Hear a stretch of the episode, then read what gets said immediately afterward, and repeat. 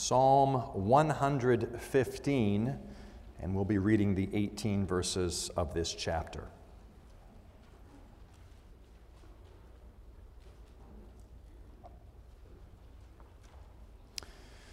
Psalm 115, beginning at verse 1, what we hear now is God's word. Not to us, O Lord, not to us but to your name give glory, for the sake of your steadfast love and your faithfulness. Why should the nations say, Where is their God? Our God is in the heavens. He does all that he pleases. Their idols are silver and gold, the work of human hands. They have mouths, but do not speak, eyes, but do not see. They have ears, but do not hear, noses, but do not smell. They have hands, but they do not feel, feet, but they do not walk, and they cannot make a sound in their throat. Those who make them become like them, so do all who trust in them. O Israel, trust in the Lord. He is their help and their shield. O house of Aaron, trust in the Lord. He is their help and their shield. You who fear the Lord, trust in the Lord. He is their help and their shield. The Lord has remembered us. He will bless us. He will bless the house of Israel. He will bless the house of Aaron. He will bless those who fear the Lord both small and the great. May the Lord give you increase, you and your children. May you be blessed by the Lord, who made heaven and earth. The heavens are the Lord's heavens, but the earth he has given to the children of man. The dead do not praise the Lord, nor do any who go down into silence. But we will bless the Lord from this time forth and forevermore. Praise the Lord. Here we end the reading of God's holy word. I invite you to turn to the back of your Trinity Psalter hymnals to page 889 in the back section. Page 889. This is Lord's Day 34, and this morning we're going to read just questions 94 and 95.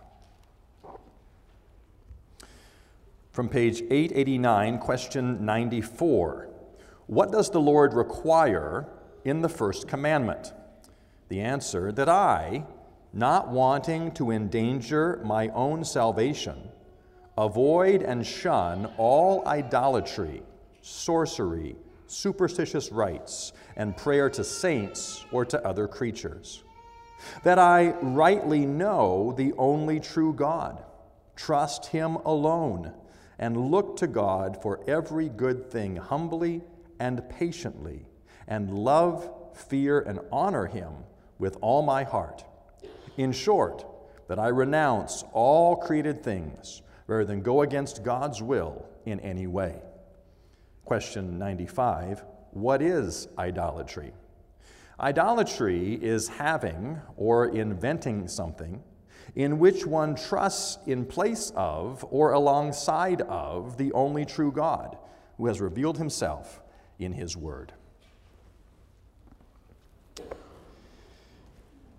Well, this morning we are entering directly into our study of the law of God. We have been preparing for this uh, for the last several weeks. We notice that the law of God is dealt with in the Heidelberg Catechism in the third section. That section that talks about how do we respond to God because of the gift of salvation. It's in the gratitude or the service section. We talked last week about how the law is connected to love. God's love for us, to be sure, but it is also our response of love to Him because we are recipients of such a great salvation. We say, How can we thank God? How can we show our love for Him? And God gives us His law. How will we use this Word of God today to show Him our love? We saw that the law is divided into two main sections, the two tables of the law. The first with four commandments dealing primarily with our relationship to God, and the second, six commandments, primarily our relationship to our neighbor. Of course, these are interrelated, uh, they will overlap in certain points. And we mentioned briefly last week that the first four commands dealing with our relationship to God can all be connected to our worship. And that's where we're going to start this morning with the question Whom do you worship? That's the first commandment. Commandments 2 and 3 deal with how we are to worship. And commandment 4 about the Sabbath day, when it is that we worship.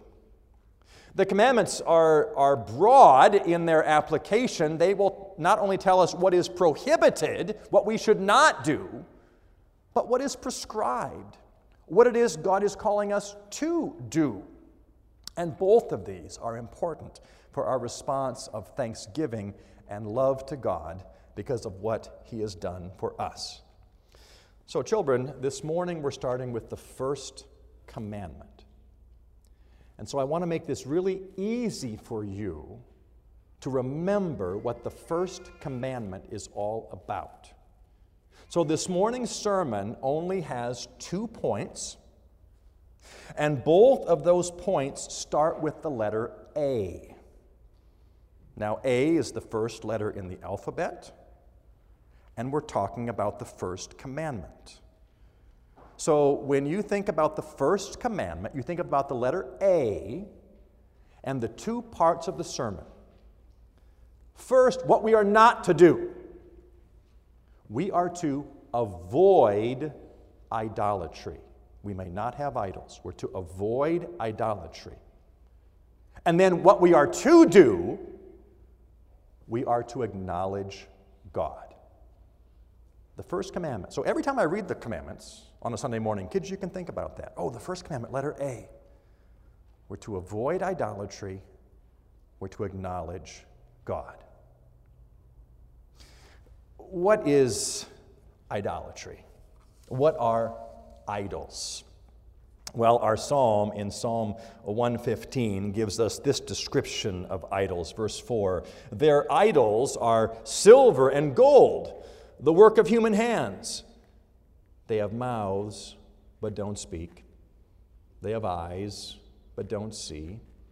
They have ears, but don't hear. They have noses, but don't smell. They have hands, but don't feel. They have feet, but don't walk. And they can't make a sound with their voice. What are idols? Idols are empty, lifeless things. They, they have no uh, of the abilities that even a human has. They can't hear, they can't see, they can't smell, they can't touch, they can't walk, they can't do anything. Idols are empty, lifeless things. And I think we often think of idols in terms of, of statues. I mean, think of like a, a cross legged Buddha, a little gold Buddha. He can't do anything. And I suspect, I suspect, if I went to your homes I probably wouldn't see statues around the house. Probably wouldn't see those types of idols. But there are other types of idols. Idols, the work of human hands.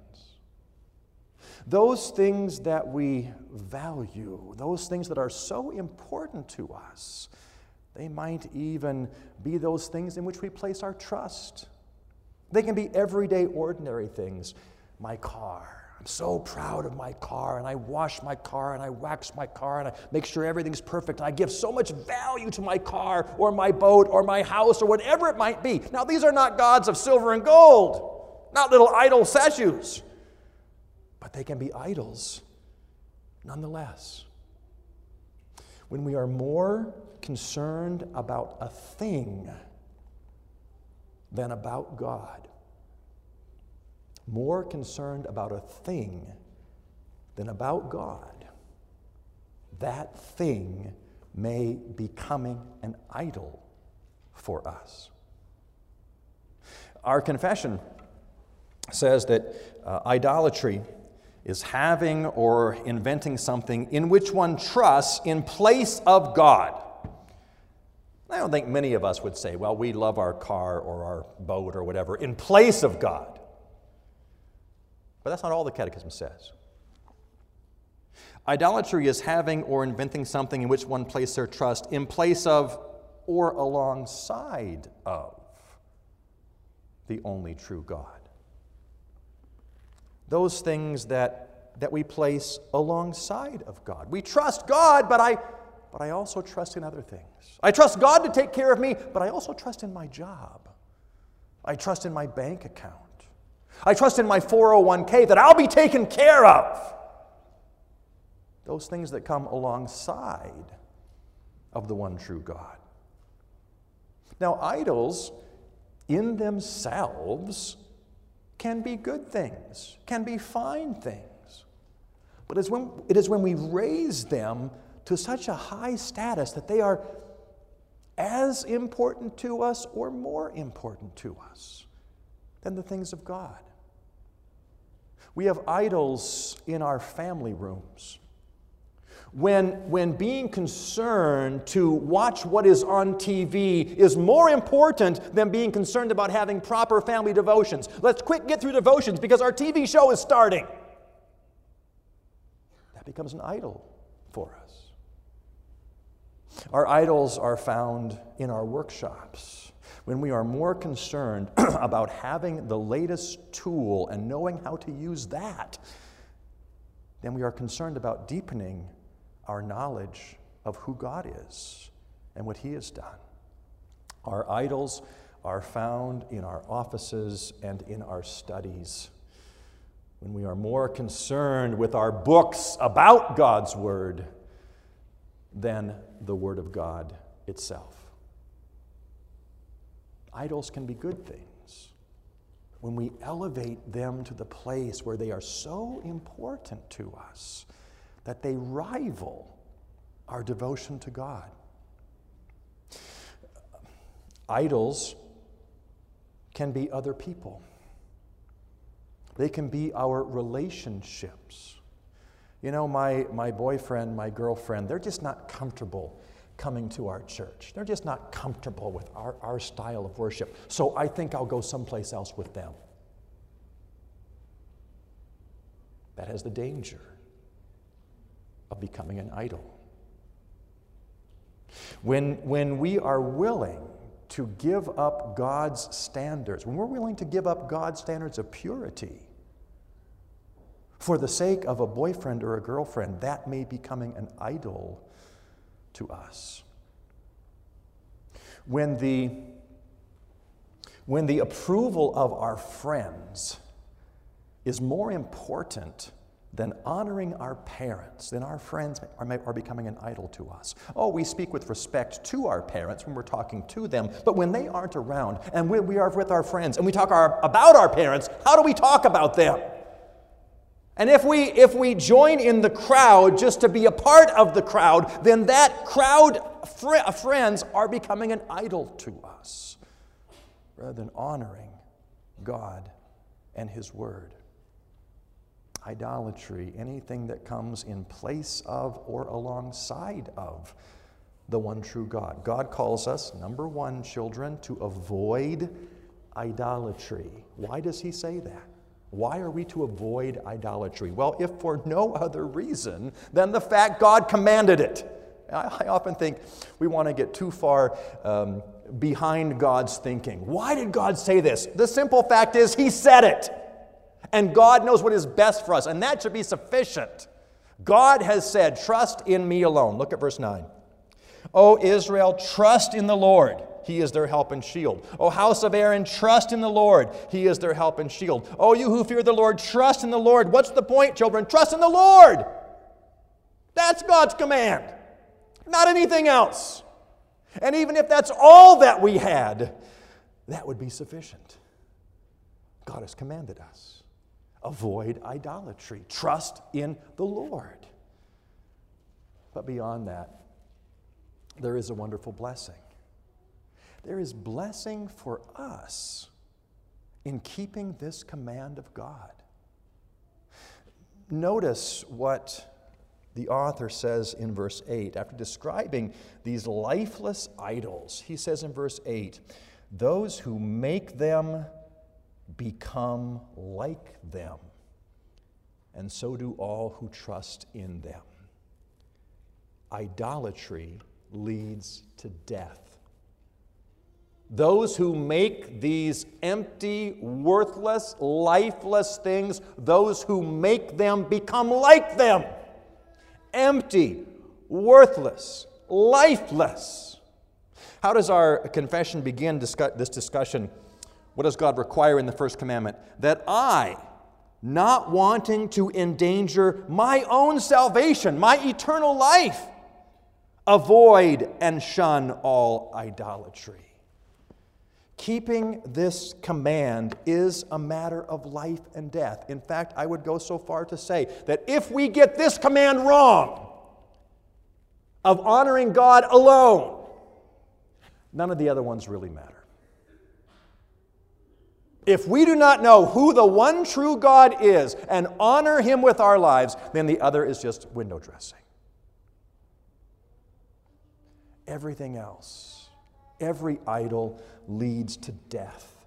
Oh, people of God, trust in the Lord because He has commanded it and because He is your help and shield. There is blessing, there is life in following the command of God. Look at verse 17. The dead do not praise the Lord, nor do any who go down into silence, but we will bless the Lord from this time forth and forevermore. Those who make them will be like them, lifeless, empty, dead, and the dead don't praise God.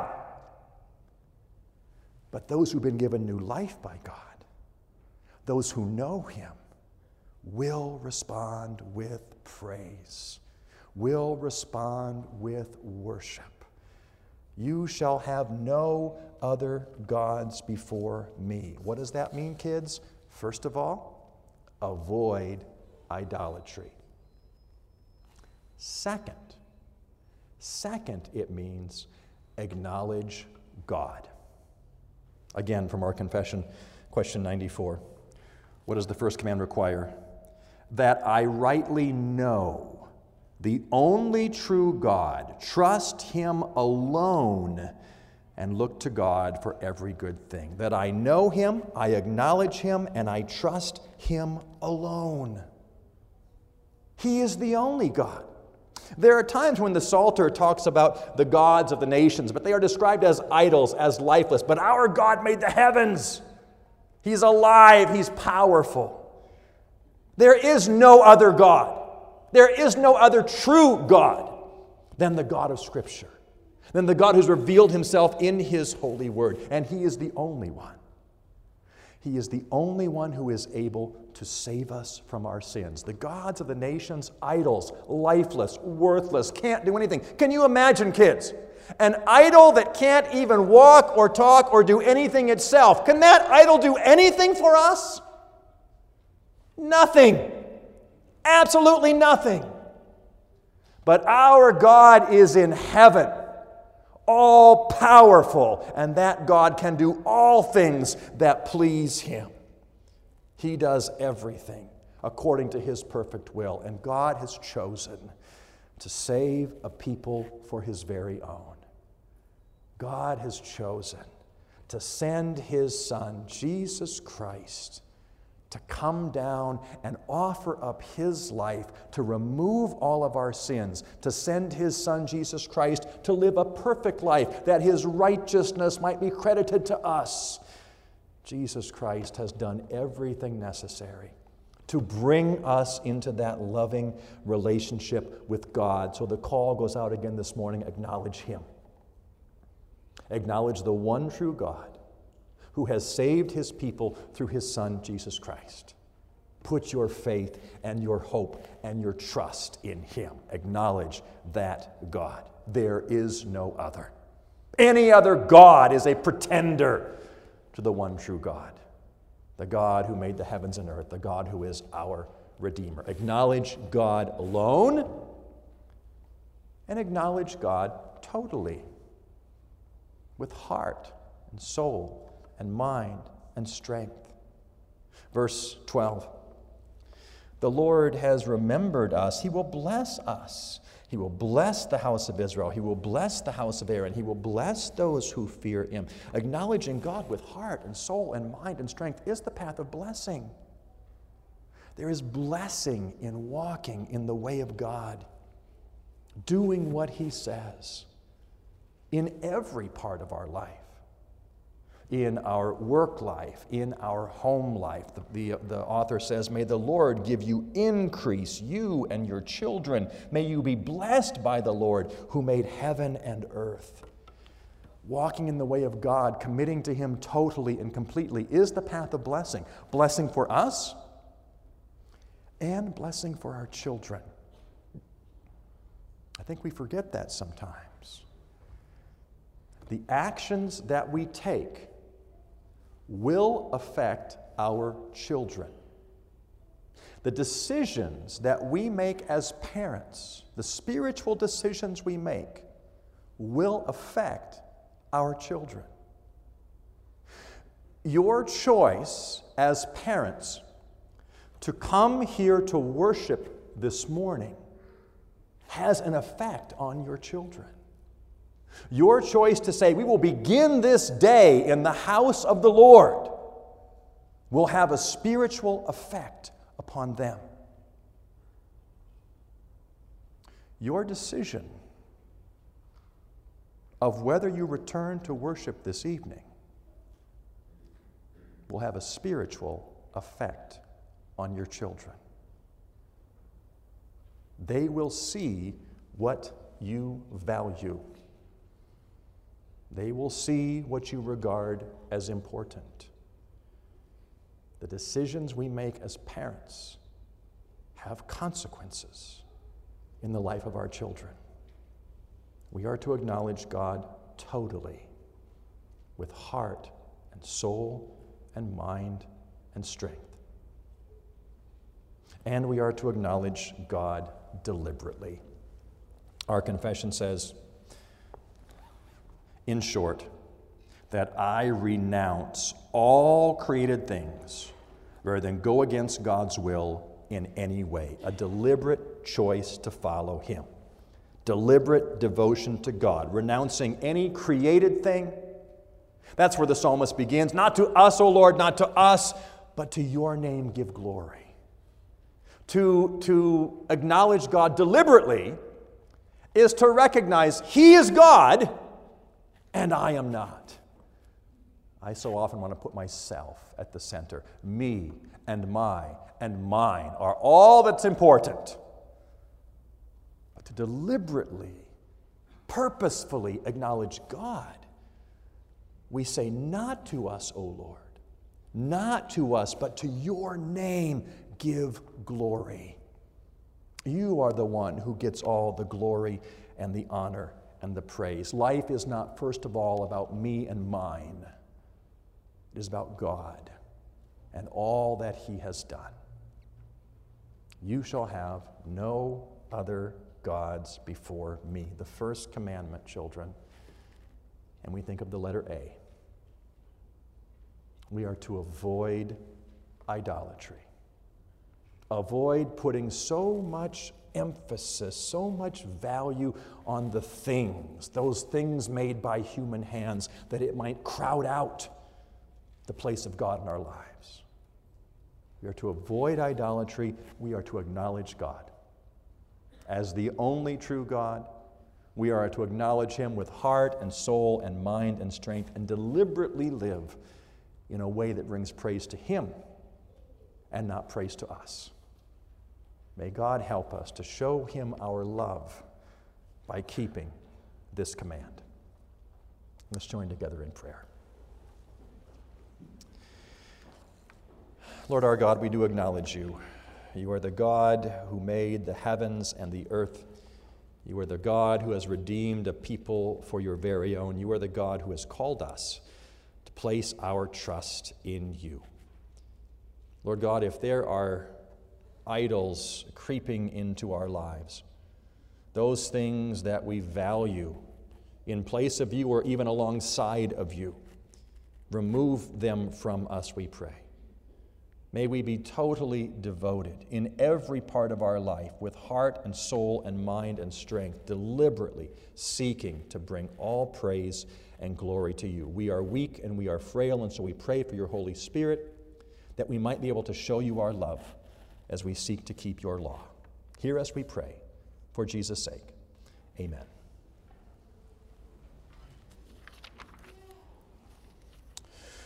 We turn to number 174, and we started uh, learning this last week. We're going to continue this week.